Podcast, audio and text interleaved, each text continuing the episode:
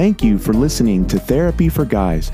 My name is Quique Autrey, and I'm a licensed professional counselor in Katy, Texas.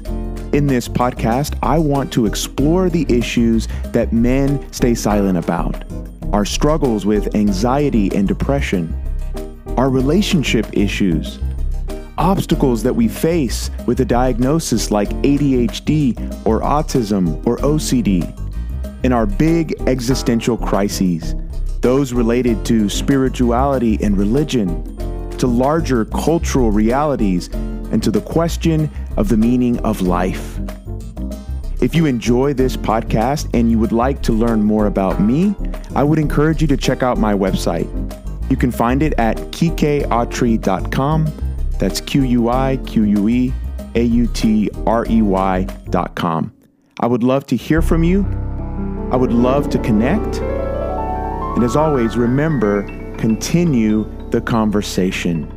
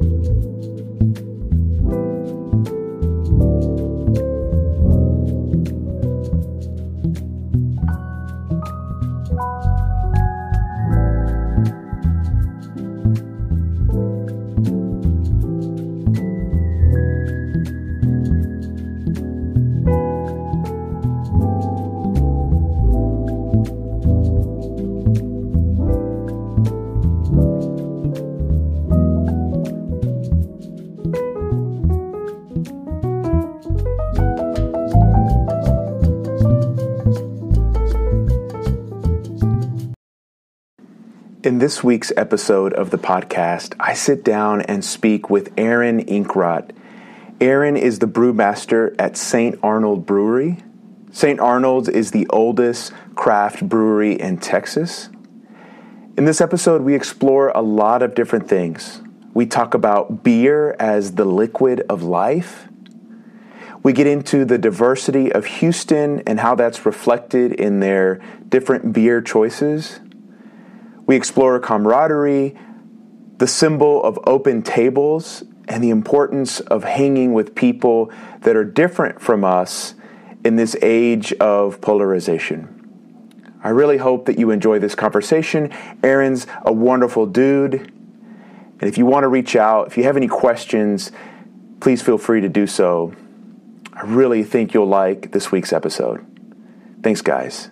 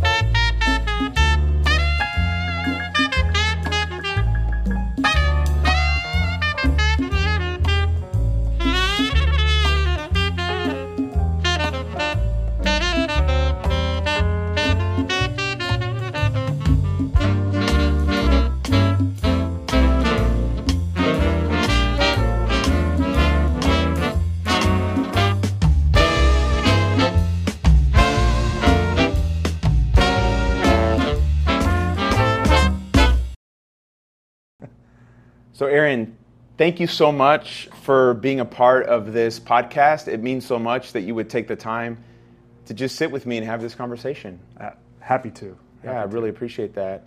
So, one of the things I ask, you know, every guest is to just spend a little bit of time telling me a little bit about themselves. So, maybe a couple personal details, and then maybe telling the listeners kind of where you're at professionally and what your job title is and what you're up to. and then we can start the conversation. Um, my name's Aaron, Aaron Inkrott. I was born in a small town of Bartlesville, Oklahoma. Mostly raised there. I had a short stint in Clear Lake when I was much younger, but a majority of my life was raised in a small town just north of Tulsa. Okay. Um, I had a very supportive, I still have a very supportive family. I have two older sisters and my parents, and uh, their I, family is very much a part of my life. Mm. Um, and there's my parents and my sisters are still heavily involved with it. Um, I grew up uh, being involved in school and sports and church and Swimming, right? Swimming, yeah. So I did all the sports growing up, and then as things got, as I got older, you start to learn what, where you excel in other fields. Sure. Um, so swimming kind of took was the noticeable one, especially, especially when puberty hit. As soon as as soon as I started growing, I got, I was really good at it. Yeah. It, it, it just it clicked. Um, during that time, I was also really big into music. I played piano, violin, and guitar, and like those were those were like the two passions: sports and music. I love and that. I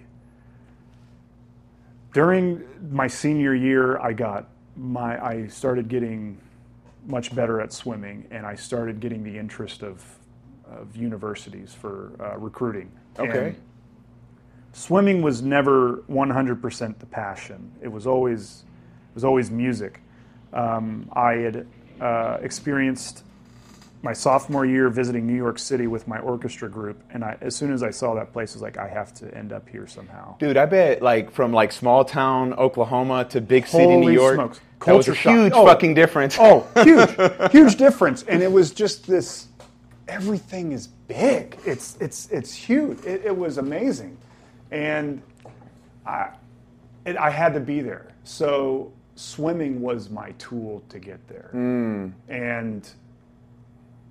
I, w- I, re- I went on a, several recruiting trips to a variety of universities around the country, and I had a stellar uh, high school championship meet, and that got the attention of a school, uh, Rutgers, just outside of New York and New Jersey. Never heard of it. So I, they they got the interest, and as soon as I heard that they were 30 minutes from New York, I was like, I, don't, I was like, I told myself, I was like, I'm going here. yeah. I'm going here. I'm going. I'm going. And I ended up going, and I. It was huge culture shock. My room. I had two roommates in a very in, in about a room about this size. Um, one was from San Francisco. The other one was from Queens. Wow. Um, and this small boy from Oklahoma is hanging out with this. It was a culture shock. It was it was incredible. I'll, I'll preface that two weeks later, my freshman year, 9/11 happened, and Oh, man. being in that environment, I felt like an alien just observing the culture around me. My my roommate from Queens was heavily affected by it. He knew several people that died. Being in the the lecture hall that I was in, um, there were so many people that were affected by it. I'm, I'm going probably longer than. No, this is great. okay. And I love the background. I think it's important. it, I felt like at a very young age I was in this position to just observe. And I think that's kind of how, as I've grown older, I like to listen more and just hang out and observe people talking and enjoying and being within the circle that, that they're in and then and then eventually come in. I, it, it, I it was incredibly fascinating and during that time. Um, but eventually, uh, I got a degree in communication and music theory. Um, my whole goal was to f- get in the music industry and use swimming as a tool to get there. Um, I was aggressive on internships, like right off the bat. Um, got started working at a, a small, the largest or the most successful independent record label at the time was known as Wind Up Records. Oh, I yeah. I got an internship there. Wasn't that like Evanescence? Evanescence, Creed, um, Drowning Pool. Oh, uh, yeah. Twelve Stones. Dude, I um, loved all those fucking oh, bands. they're- When I was in high school, I'm a couple years probably younger than you. But Holy, and I was a guitar nut. I liked, I loved playing guitar, and Mark, Mark Tremonti was, a, I was a huge fan of his. So I hate to stop you, but That's that's, okay. that's actually one of the questions I wanted to ask you about because you know I, I sort of Instagram stalked you and listened to some of the other podcasts you've been on and on navigating the intentional life, which sounds like a podcast your friend produces. Yes, yeah, Justin Copeland. He's a Justin Copeland, Yeah. that's it's a great podcast. You mentioned that Mark Tremonti had a, a big impact on you, and I was hoping you could say more about that. I don't think people realize how lucky they can be. Hmm. We live in such a random world. And I think some people don't appreciate that the success that they experience. I don't want to dilute the talent that people have, but randomness also exists. Yeah. And Mark was an individual, and it still is. He is one of the best Instagram followers I, and just musicians I have privileged to meet and just experience his career. He, one of the most humble musicians I've ever met in my mm-hmm. life, and but he, people don't understand the work he would put into it Okay. he was never done. You are never done in this world, and he was the epitome of that example of you can always be better. And he was very appreciative of the success that he's experienced, and he's done so many different projects now, and he's he was he was in Creed, and it was it, they were stadium touring all over the Oh, world, yeah, huge, huge. success, and and then he starts his own. He starts a smaller project, um, Alter Bridge, and then even does even smaller the Tremonti project. But now he's now he's doing a uh, a charity based album where he's doing a bunch of Sinatra covers, Really? and it's all for charity for for Down syndrome because his his his daughter was was Oh, born with it, and I didn't realize he's, that. He's always giving, always giving, and was just every time I ever met with him, hung out with him, was only a handful of times when I was at Windup, but humble, the most humble, successful musician I have ever met, and more people need to be like him in all industries. Hmm. It's he just knew how lucky he was, and and he didn't let that take take over. Like mm. it, he I felt like he knows the positive impact he can have, and he just progressed with it. And I, I- he I can't say I can't say any more about it. He's just such a stellar cat. I love that. Yeah, he so. And that thing, like that, that phrase, "You're never done." I don't know where I heard that from, but that's like a big phrase for me. Yeah. What do you, what do you think that means to you? I, I've got kids, I've got a family, I've got deep, I've got great friends, and I think this life is you. I think when you're in high school, especially, I, I, I think back to that as people. That's like that's the greatest part of your life, or college. That's the greatest. That's the most fun you're ever going to have in this world. It's like that's fucking bullshit. Yeah, that's bullshit. I If tell my clients really- that every day. If you really think that, then life would end right there. Absolutely. But life does not end then. So why would I hate that phrase? College is the best time you're ever going to have. No. That's a really sad existence if that's true. Yes. It's very sad. So I feel that phrase is just every day you should be progressing. Hmm. I, I that whole circle of life, you go through peaks and valleys, peaks peaks and valleys. And I was like, well, I try to approach it as that you are s- always going, you are progressively going up. As long as you continue to learn, you continue to love, you continue to just be aware of your existence, that you should know that you, you can always progress. I love that. And that's where I feel like you're never done. Yeah. Is- is- when it comes to beer, like we can mm. always make better beer. Mm. Um, And you guys have made some amazing beer. yeah, so it, it, it's we can always improve process, and that, that that has a very mechanical, process-oriented mind. But as as a human, you can you can continue to grow and continue to get better. So that's where you're never done. I, I feel like is a big impact. So Yeah. I, when I ride, I cycle a lot, Okay. and there's a, a like a life ID thing is what it's called, and it has your your contacts if you're in an accident, and um, and then you can put a phrase on the bottom of it, and my, the bottom of mine says "You're never done." And so I, I think about that a lot. That was one of the things that I picked up on. I think it's maybe even the title of the episode that you did with your friend on navigating the intentional life was just on the centrality of change.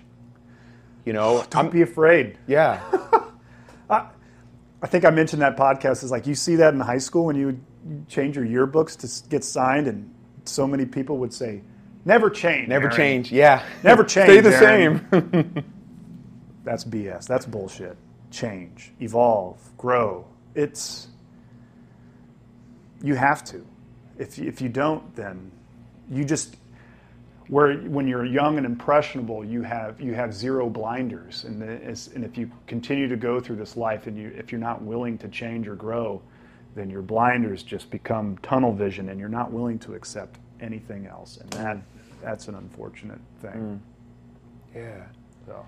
So swimming was really important to you. Then you kind of tap into another passion you had, music. You got to rub shoulders with some pretty impressive bands. Yeah. Wh- where'd you go from there?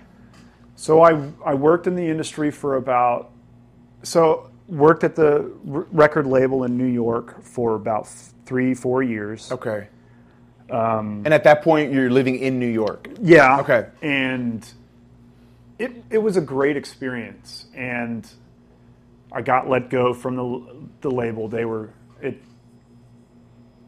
they were just transitioning for whatever Sure. reasons. So moved in with an, with one of my, one of my best friends, uh, Nathan, and we lived in this very small, tiny house. But before tiny houses were cool. Yeah, before tiny houses, yeah, for sure. And ended up bartending for a fair amount of time. And Ah, interesting. it i think every human should experience the service industry and understand what it's like to you know you know help people serve people and especially when it comes to their food Yeah. it, it, it garners a, a certain self-respect of how to be polite like people don't know how to be polite and it's No, I think we've lost that. Oh, for sure. And I think restaurants is a prime example of where you can learn to be nice.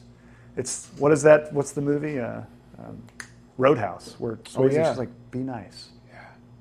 It's not that hard. Absolutely. You live in a society where it's so much easier to be mean to someone, and when you think it could be, hey, how are you doing? And nowadays on social media, you get so many fucking likes if you're an Oh. asshole or Yes. rude and, and not nice, not kind. And you even get you get chastised for being nice. Oh, yeah. Like, oh, what a fucking pussy for being nice to this guy. Like, Absolutely. it's, it's just, it's strange. It's so strange.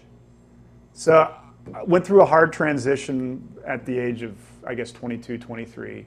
And I had an oppor- I wanted to get more, I wanted to remove myself from, I still wanted to do music, okay. but I didn't want the record label.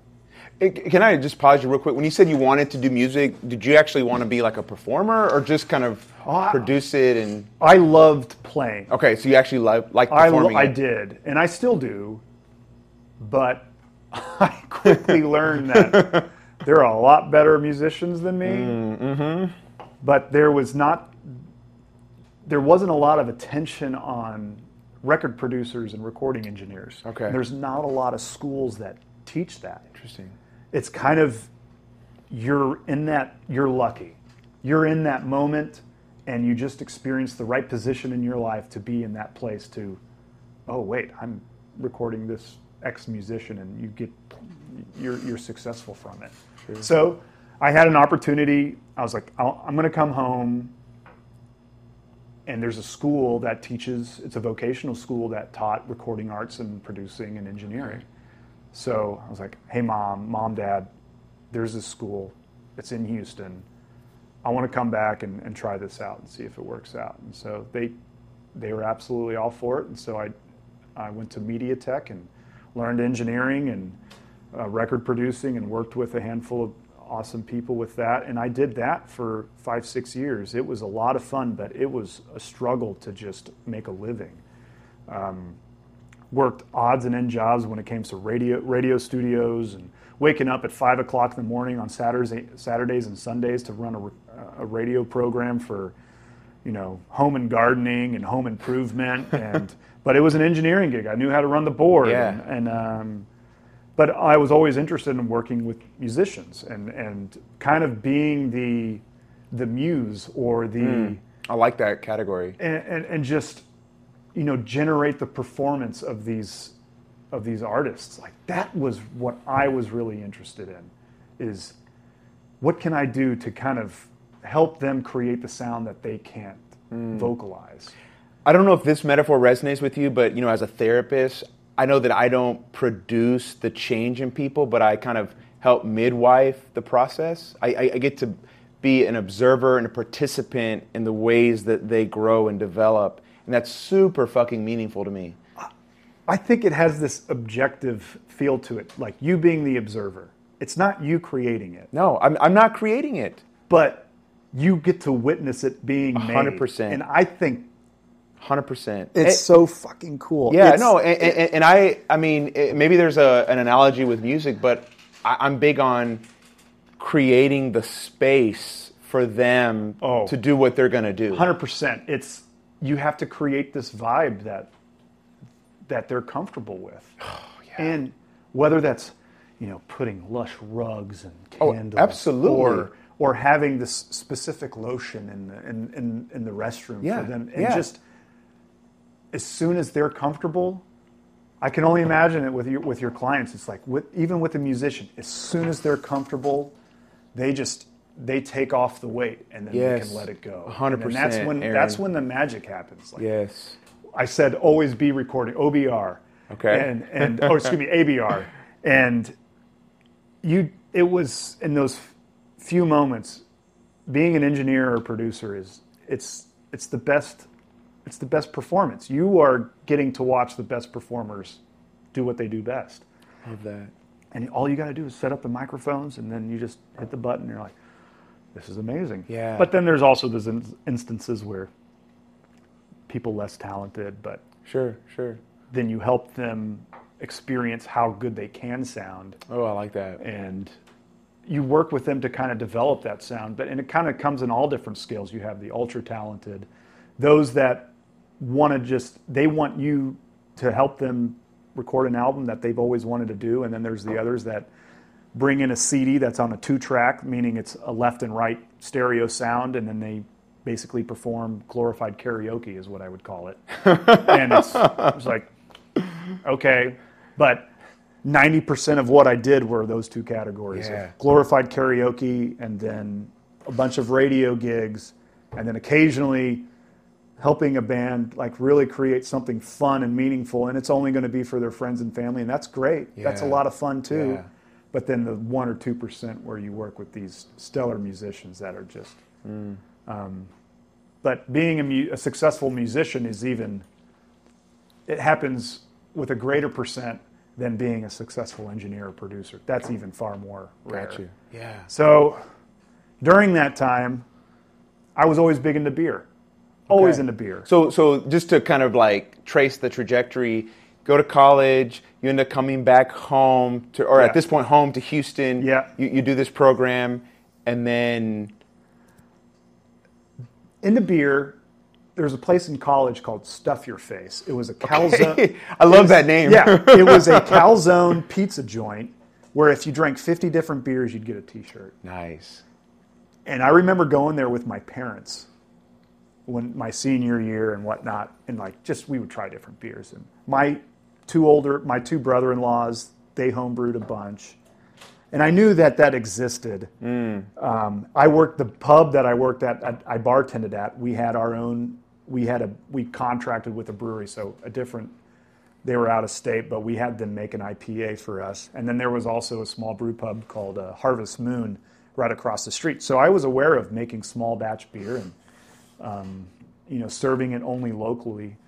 Um, so I when I had moved to Houston here to Houston, I knew there were small breweries and I would take tours of them and while I was working in the recording studio, and um, eventually I was like, I was like, Dad, let's make some beer. Um, my dad has a PhD in chemistry, Wow. um, so and he he he worked a lot when I was growing up, traveled a lot.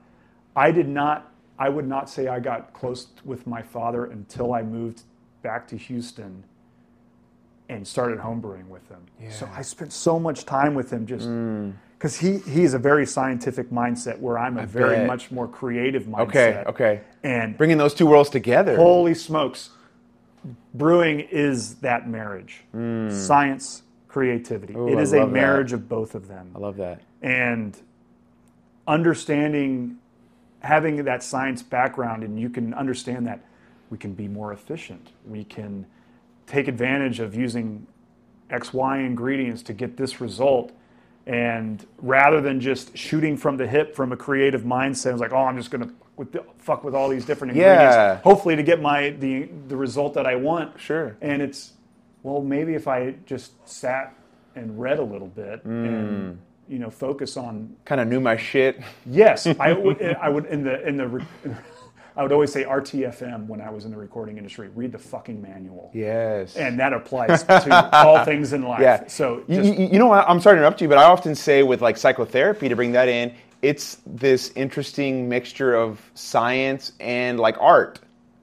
There, there- there, there is a lot of like substantial research and science and study involved. We're not just making shit up, and yet we're dealing with fucking people. you're dealing with humans. You're We're dealing with humans Yeah. who don't fit in a box. Correct. It's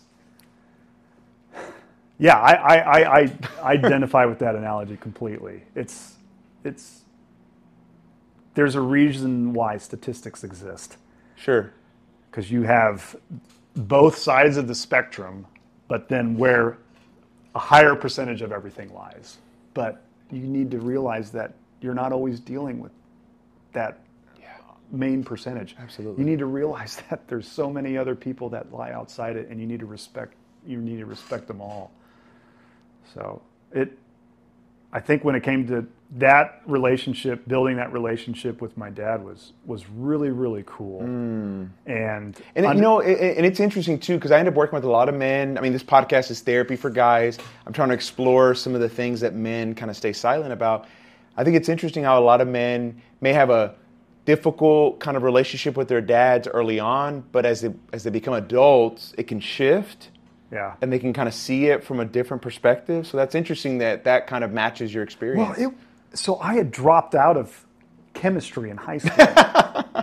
I'm sure he loved that. no, I, I think about it a lot. Like when that happened, I was like, I can't do it, Dad. But Mm. now, I'm sure my mom and dad just are just joyous that everything's become full circle. Full circle. And I completely see how chemistry affects Oh, I bet. what I do, and it. It, it has had a really profound effect having that relationship build, and uh, so I got really into beer. Um, and what the connection that I made between being a recording engineer and a and homebrewing was, I saw this very s- similar experience of being a recording engineer versus being a brewer. I loved playing music. I loved guitar, violin, piano. I loved recording people. But the brewer, you get to be the artist and you get to be the engineer. Hmm. That's so good. Uh, and I, once I had that epiphany, I, I told my girlfriend, my girlfriend at the time, now my wife, that I have to do this. Hmm. I have to find a way to make this happen hmm. because it was just so fulfilling to finally be an artist, but also still be in control of everything that I'm making.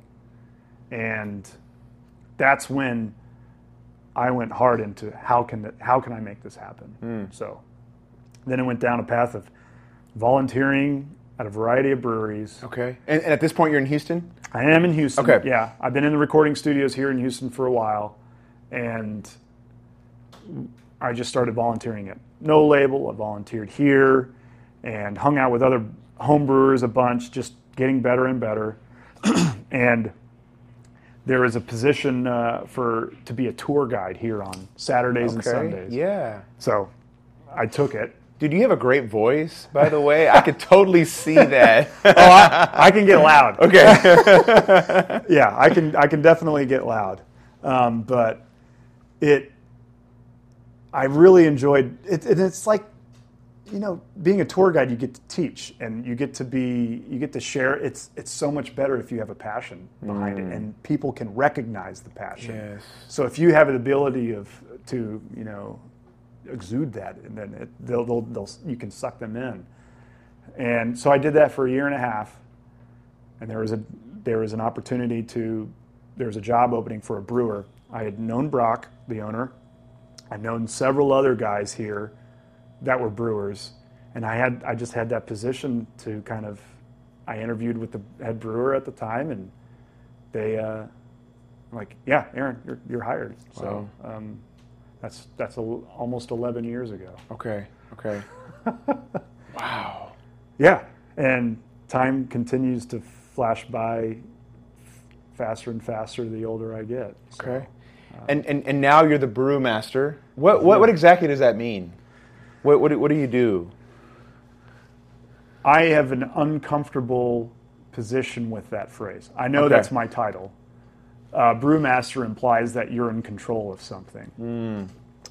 Bro, you're the master. Yeah. so a brewer technically doesn't make beer. They make they make wort, W O R T, an unfermentable sugary liquid. Yeast, a living organism, single cell organism, is responsible for producing beer.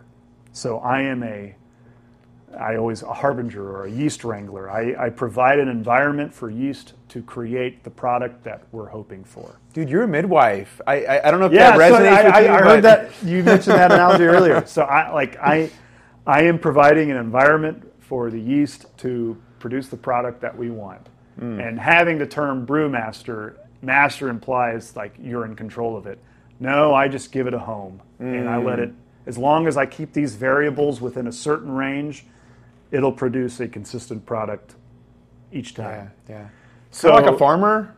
You Yeah. cultivate. Well, I'm a little bit more in control of things downstairs than Okay. I am the weather. Okay. Um, so farmers, I would say, have it much more difficult. Um, but my position now, I I have a team of 14 people um, that range from shift brewers, so people that rotate shifts to to create beer and filter beer. Um, I have a, a team of lead guys that kind of oversee that production, ensure that everything's operating based off of our standard operating procedures. I've got a I've got a uh, a guy that maintains like is focused on maintenance and ensuring that everything's running properly. Yeah. We, if something gets shut down, then we know we can fix it quickly and efficiently. Um, I've got a guy that oversees all of those guys. Um, Colin, he's a huge talent to kind of allow to. He oversees all of that stuff, and that may, allows me to work with sales and marketing to kind of have an an overview of where we can take the company.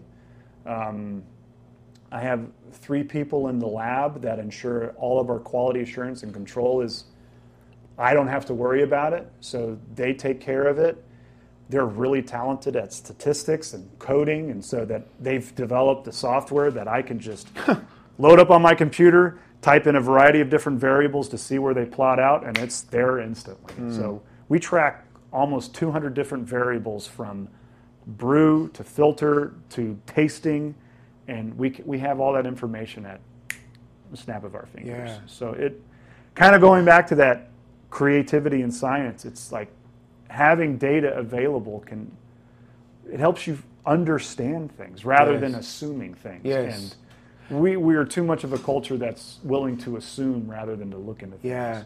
So I love that. So if that hits at more the science side, in your role as brewmaster, how do you get to sort of live out or embody that creativity that's really important to you since your earliest days? I am still a creative guy. Okay. That's that's me. Okay. Can you say more about that?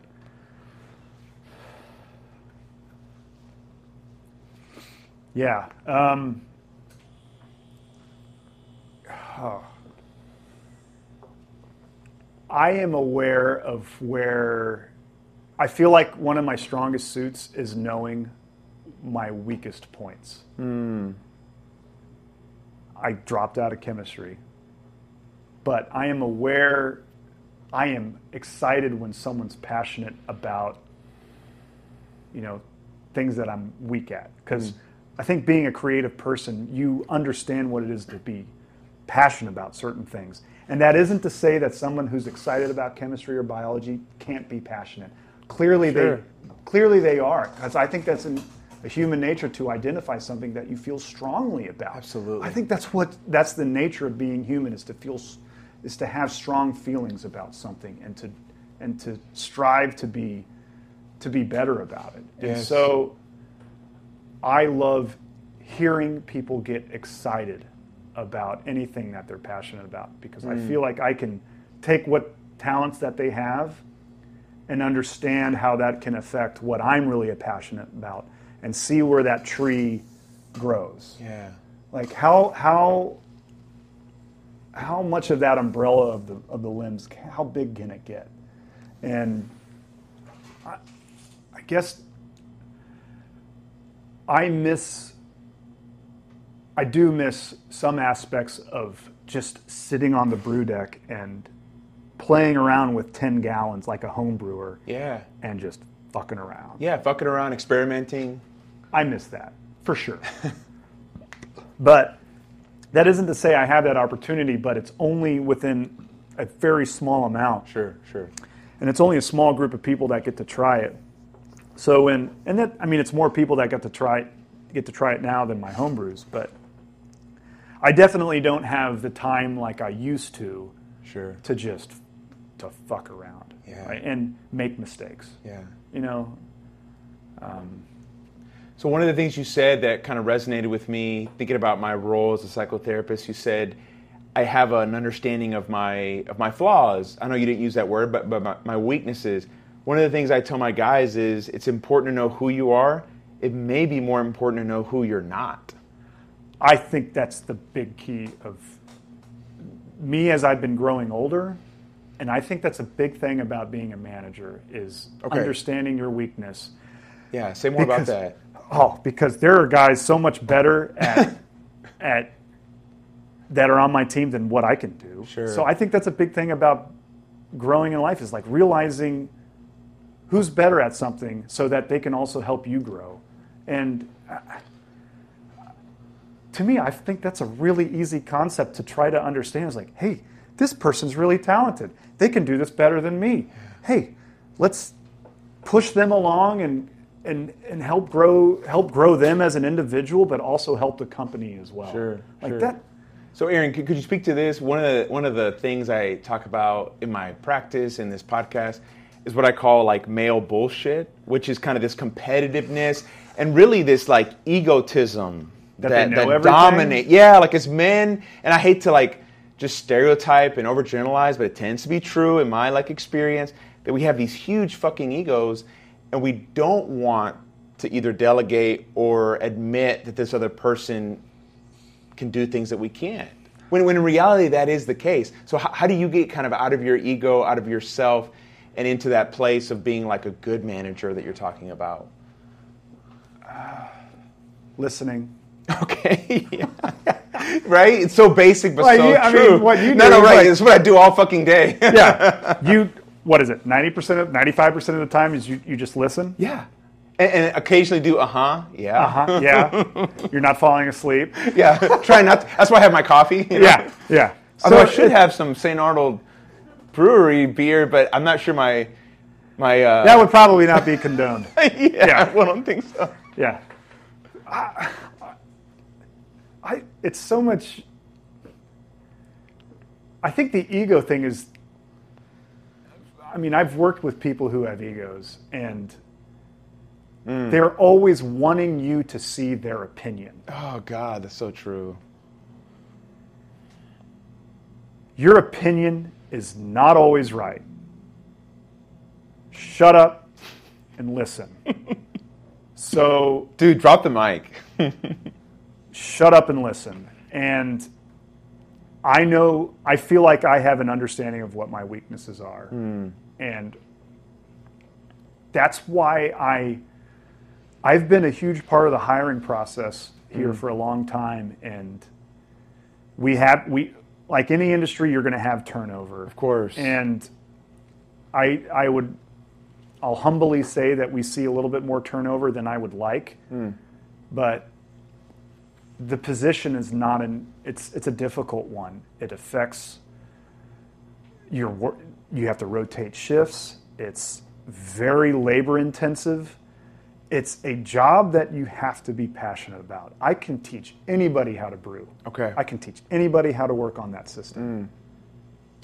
but you have to be passionate about what you're making to actually want to continue doing it. Yeah. It it's a hard it's a hard life and I don't it's no one well, I think the conversation of living to work and working to live mm. comes in this conversation and okay. I don't. When you own a business, or if you if you're really passionate about something, living to work is sometimes seen as a, seen as a negative. Hmm. And but I'm very passionate about what I do. I live in. I, every time I wake up, I think about beer.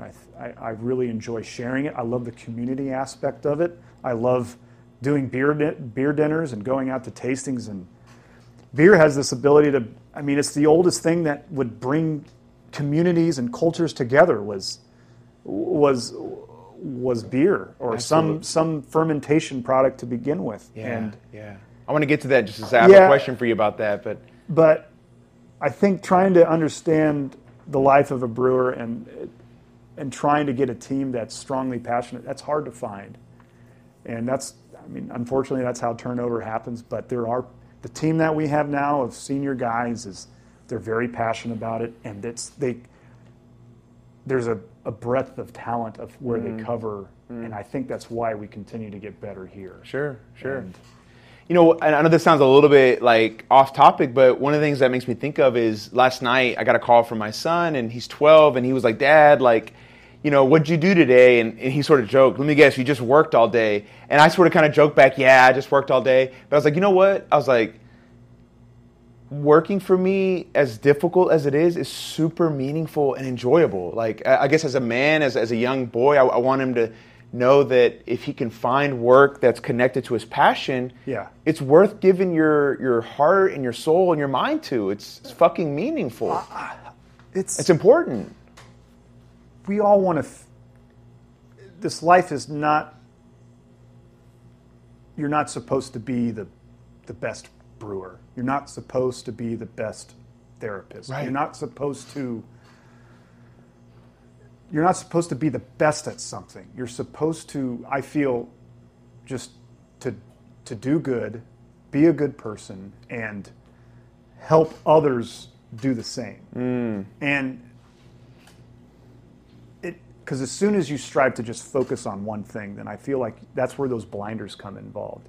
You're ignoring people around you. Absolutely. And that's not what it you can't ignore. You can't ignore you can't ignore people. And I feel like as soon as you want to be the best at something, then you start ignoring people. That's really good. You can't do that. Hmm. Yeah. So, okay, let me ask you this. So, in the podcast um, with your friend, Navigating the Intentional Life, you describe beer in a way that I thought was very powerful, but you didn't elaborate on it. So, I wanted to kind of ask you about this. You referred to beer as the liquid of life. Okay. What the hell do you mean by that? Because I love that. Now I got to try to retrace my footsteps about what we were talking about. So, Liquid of Life, it it brought communities together. Yeah. It really did.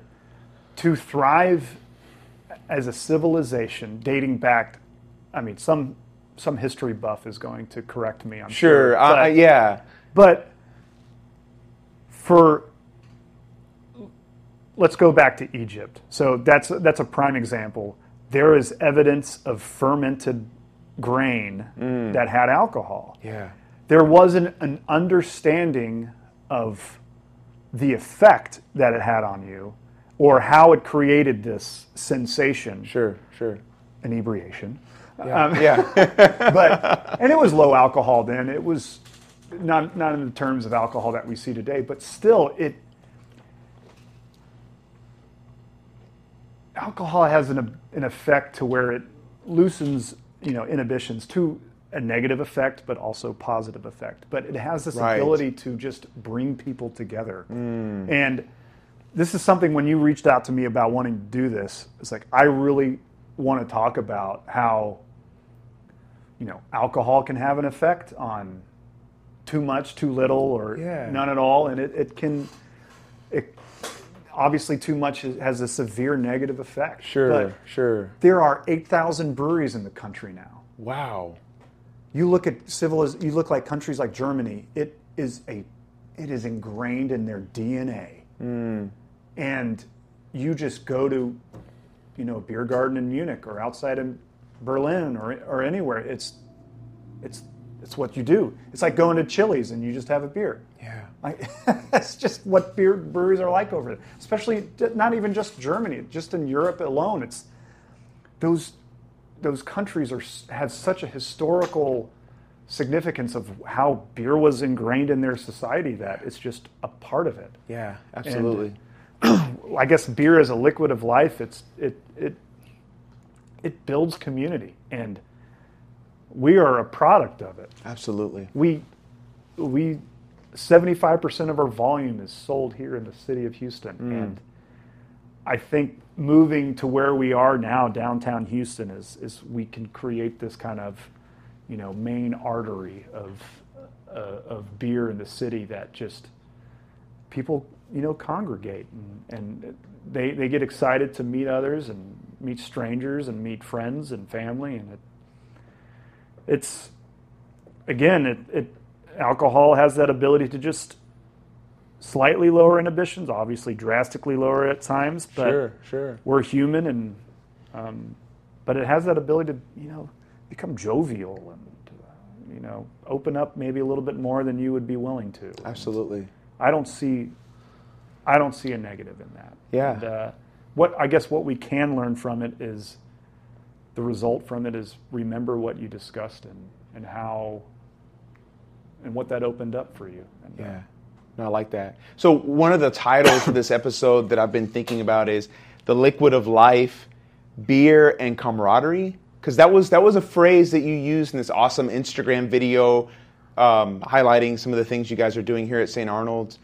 And you know, as I, as I thought about that word, I kind of had to look it up to kind of really get the the right definition. And I found that it's about mutual trust and friendship among people who spend a lot of time together.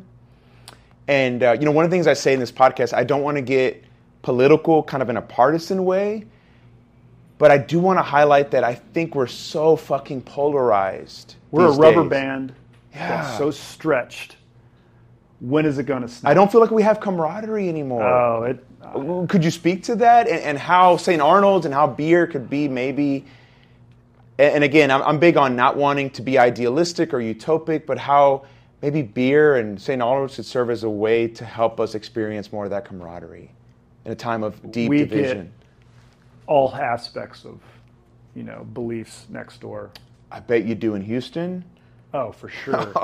it's not only is it a a huge energy capital of the world, but it's this huge cultural diversity. There's Oh yeah, one thing I loved about New York was there was that cultural shock of diversity.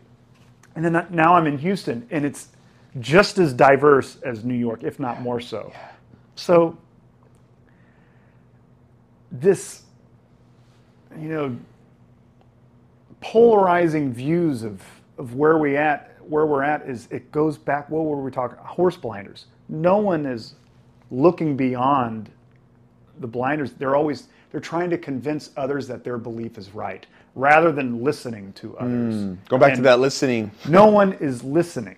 Hmm. And i think what's great about the beer garden is it, it is a place to to meet friends and friends to bring to introduce their friends to other people. And it has this ability to you know, bring people together. Like one thing that I loved about, you know, you know, visiting Germany or going to all these breweries that have different beers is just it's like meeting a new person and someone who's passionate about making that beer gets to describe why they made it this way. It's like why can't people, you know, do the same when it comes to you know different aspects in life of why they believe this or why they believe that. We're always saying, Shh, "No, you should think like this. No, you should, should, should. no, don't shush. Just just listen." Mm. And I think the garden and beer in general has this ability to just kind of foster that, you know, that growth Yeah, and, and absolutely. that possibility. Um, I don't know if I went on a tangent. No, no, no, no. So, so to, to I, I often do this in the podcast. I'm kind of a nerd. I, I like some of the research. Have you ever come across the political scientist Robert Putnam?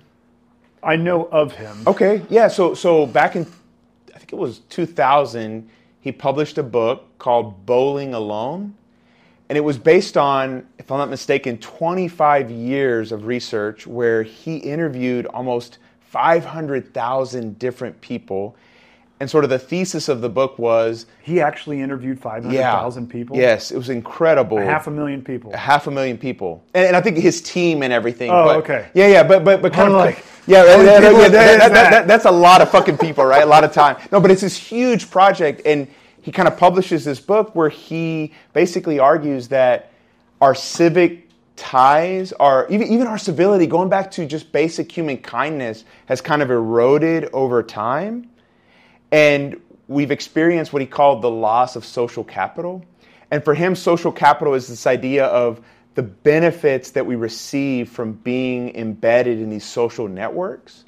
And so, what I wanted to do, if you don't mind, is to kind of read this quote from Yes. the website that kind of documents some of the research and just have you riff on Sure. what you think about it and maybe how St. Arnold's and how beer in general can maybe speak to this.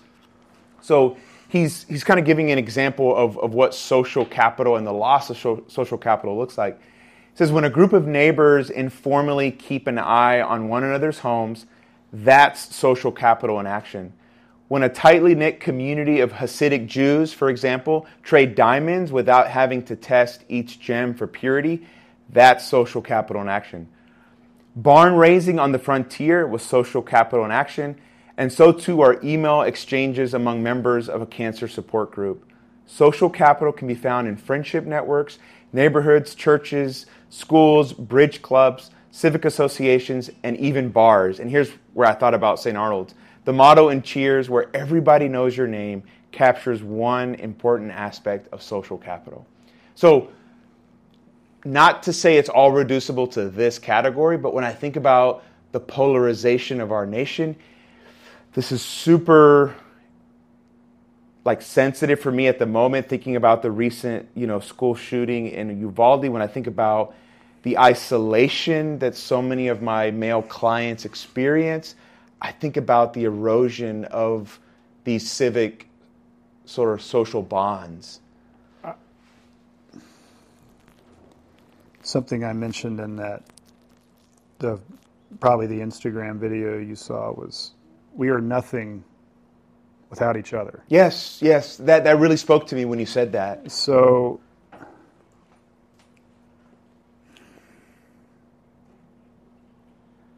uh, Do you want to be coloring with a gray and black crayon your entire life? I would not. that that seems sort of easy, but Do you want to be fucking boring? Do you want to be two dimensional? no. I think what's so beautiful about this world is the di- is the diversity that exists. Hmm. The opinions, the cultures, the religion, the spirituality is that it's every single part of this world has created something unique in its way. And I don't understand why we can't just observe, learn, and grow. Hmm. We we live in this this concept that no, they need to understand that our way is better instead of how can we work together to make everything better. Yeah. I could be a that might seem what's the what's the right phrase for that? Um, that might seem. Um, I can't remember. Like overly naive? yeah, I, I don't believe that it is. I I don't care who you worship. I don't care. Are you hurting someone? Right. Then you shouldn't probably be doing that. Yeah. Yeah, exactly. That's the litmus test. Are you hurting yourself? You probably shouldn't be doing that either. Yeah. Um, but uh, that phrase I always try to exude in myself and in my kids is you are nothing with, without others. Yeah. How long can you survive on your own? Mm. You can't. Not for not, not No. that long. No, God, no. You would We're not an island. You're not. It's more rewarding and enjoyable to share it than to keep it all yourself. So I, Yeah. Man, and I think it really goes back to what you were saying before, just the power of listening. Man, I feel like we've forgotten that. Oh, I, yeah. I, I probably spend too much time on social media, like so many other people, and I get so pissed off and saddened by how we beat up on each other and just talk past each other for our own political agendas, wherever you are on the fucking spectrum. Yeah. You're not listening. We're not. I, I'm not listening enough. I'm waiting for you to say something that I agree with. Yeah, yeah. Like it's it's that's what we are. Like we're Ugh. it.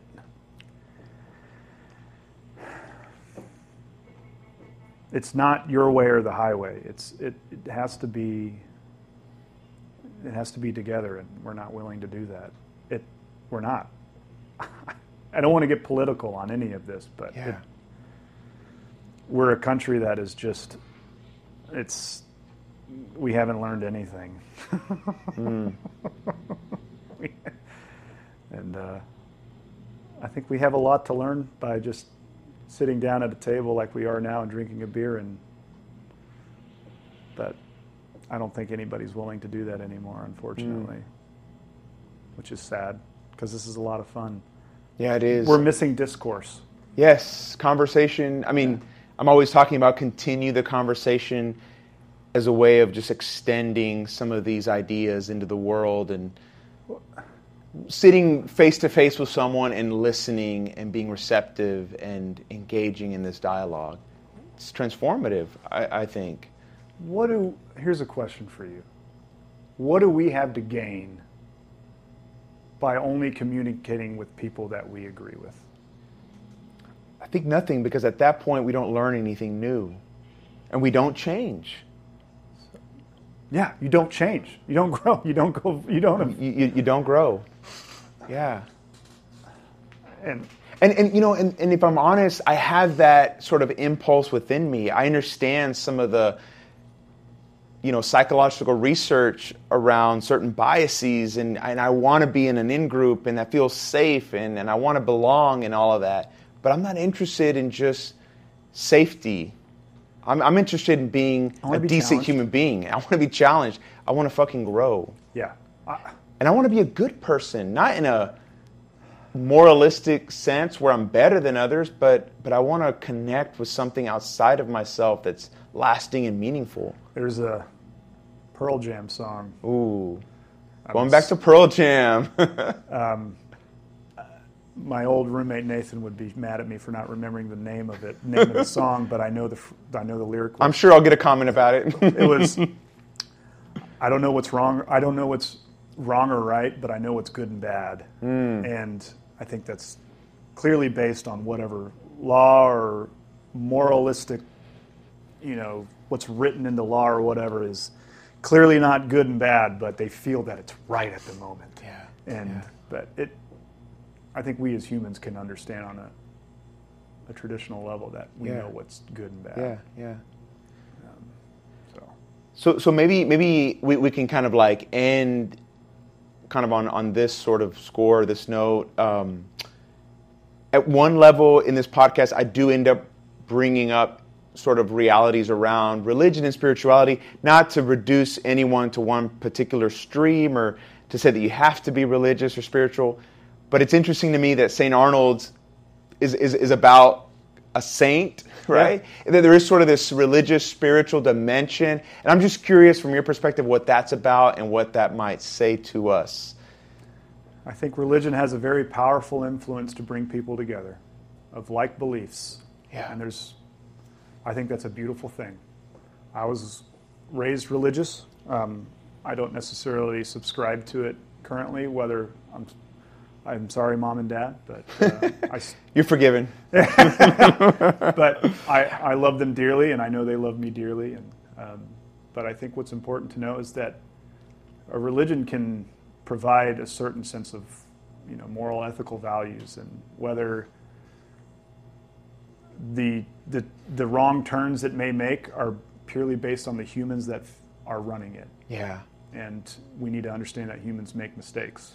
And uh, but in terms of Saint Arnold, he was a a true living person, and uh, what was it, 600 A.D. Um, uh, back in Metz, France, and he he was during that time people would drink water and they would die from dysentery and shit Yeah, like that by yeah. literally consuming shit water. Yeah, absolutely. yeah. And but beer, going back on liquid of life, you you would beer you boil, you sterilize it, so it's safe to drink. And they didn't know at the time that yeast, this uh, natural yeast within the environment, would help ferment and create this delicious liquid that make, made them feel, you know, slightly euphoric. And the more they drank, you were even more euphoric. Yeah. And uh, so St. Arnold said, "Don't drink water because you're going to die. You should drink beer instead." And he became a very popular person. I love that. Drink beer instead of water. So One- One of my favorite uh, figures in like the history of Christianity and like Irish Christianity, there's this female actually, which which I think is important. Her name was Saint Bridget, and uh, she would work with like the poor, and she served in like this community of lepers. And as as the mythology kind of developed, it was said that she followed in kind of her savior's footstep, not in converting water to wine, but turning water into beer. Okay. And so, for some of the same reasons, right? Sounds like, the wine lobbyist got in there and said, "Jesus." exactly. And that's why wine is exactly.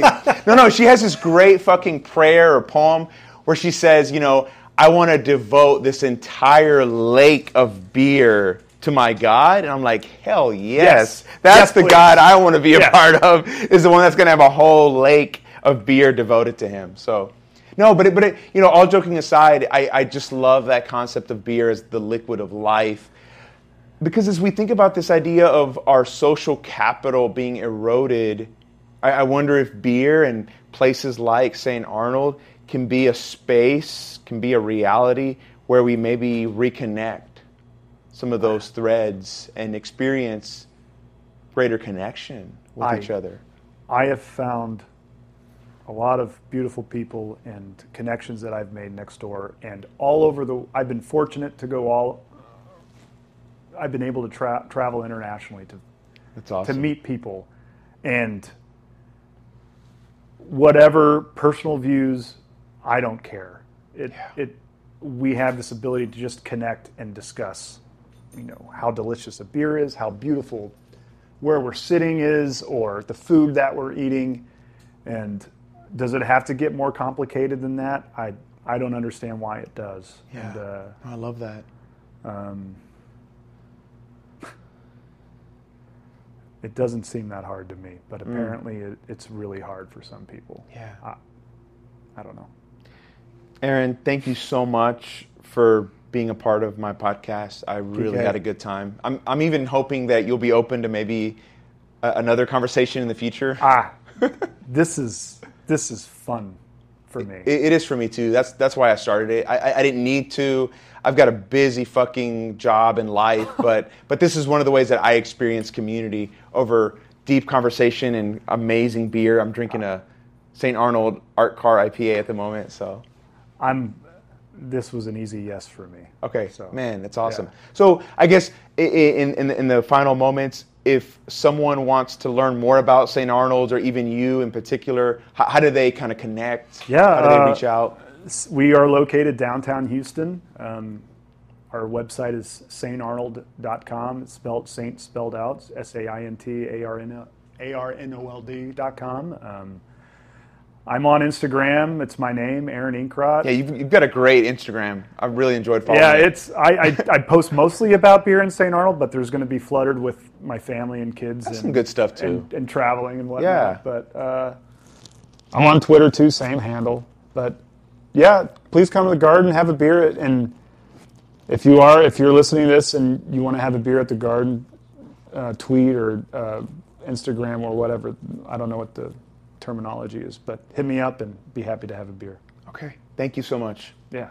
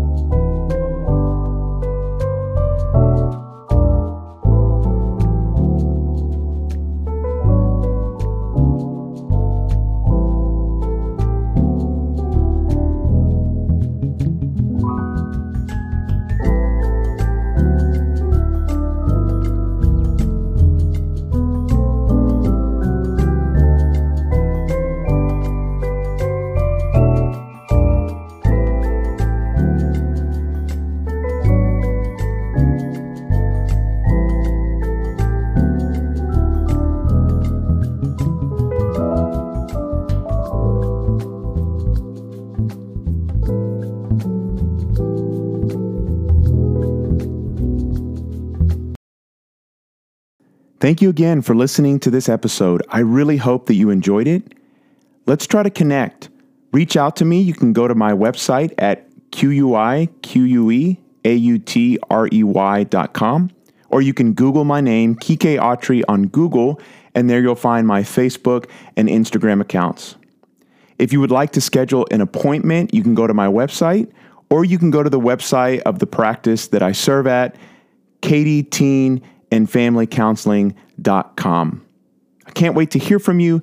Please share my content and remember, continue the conversation.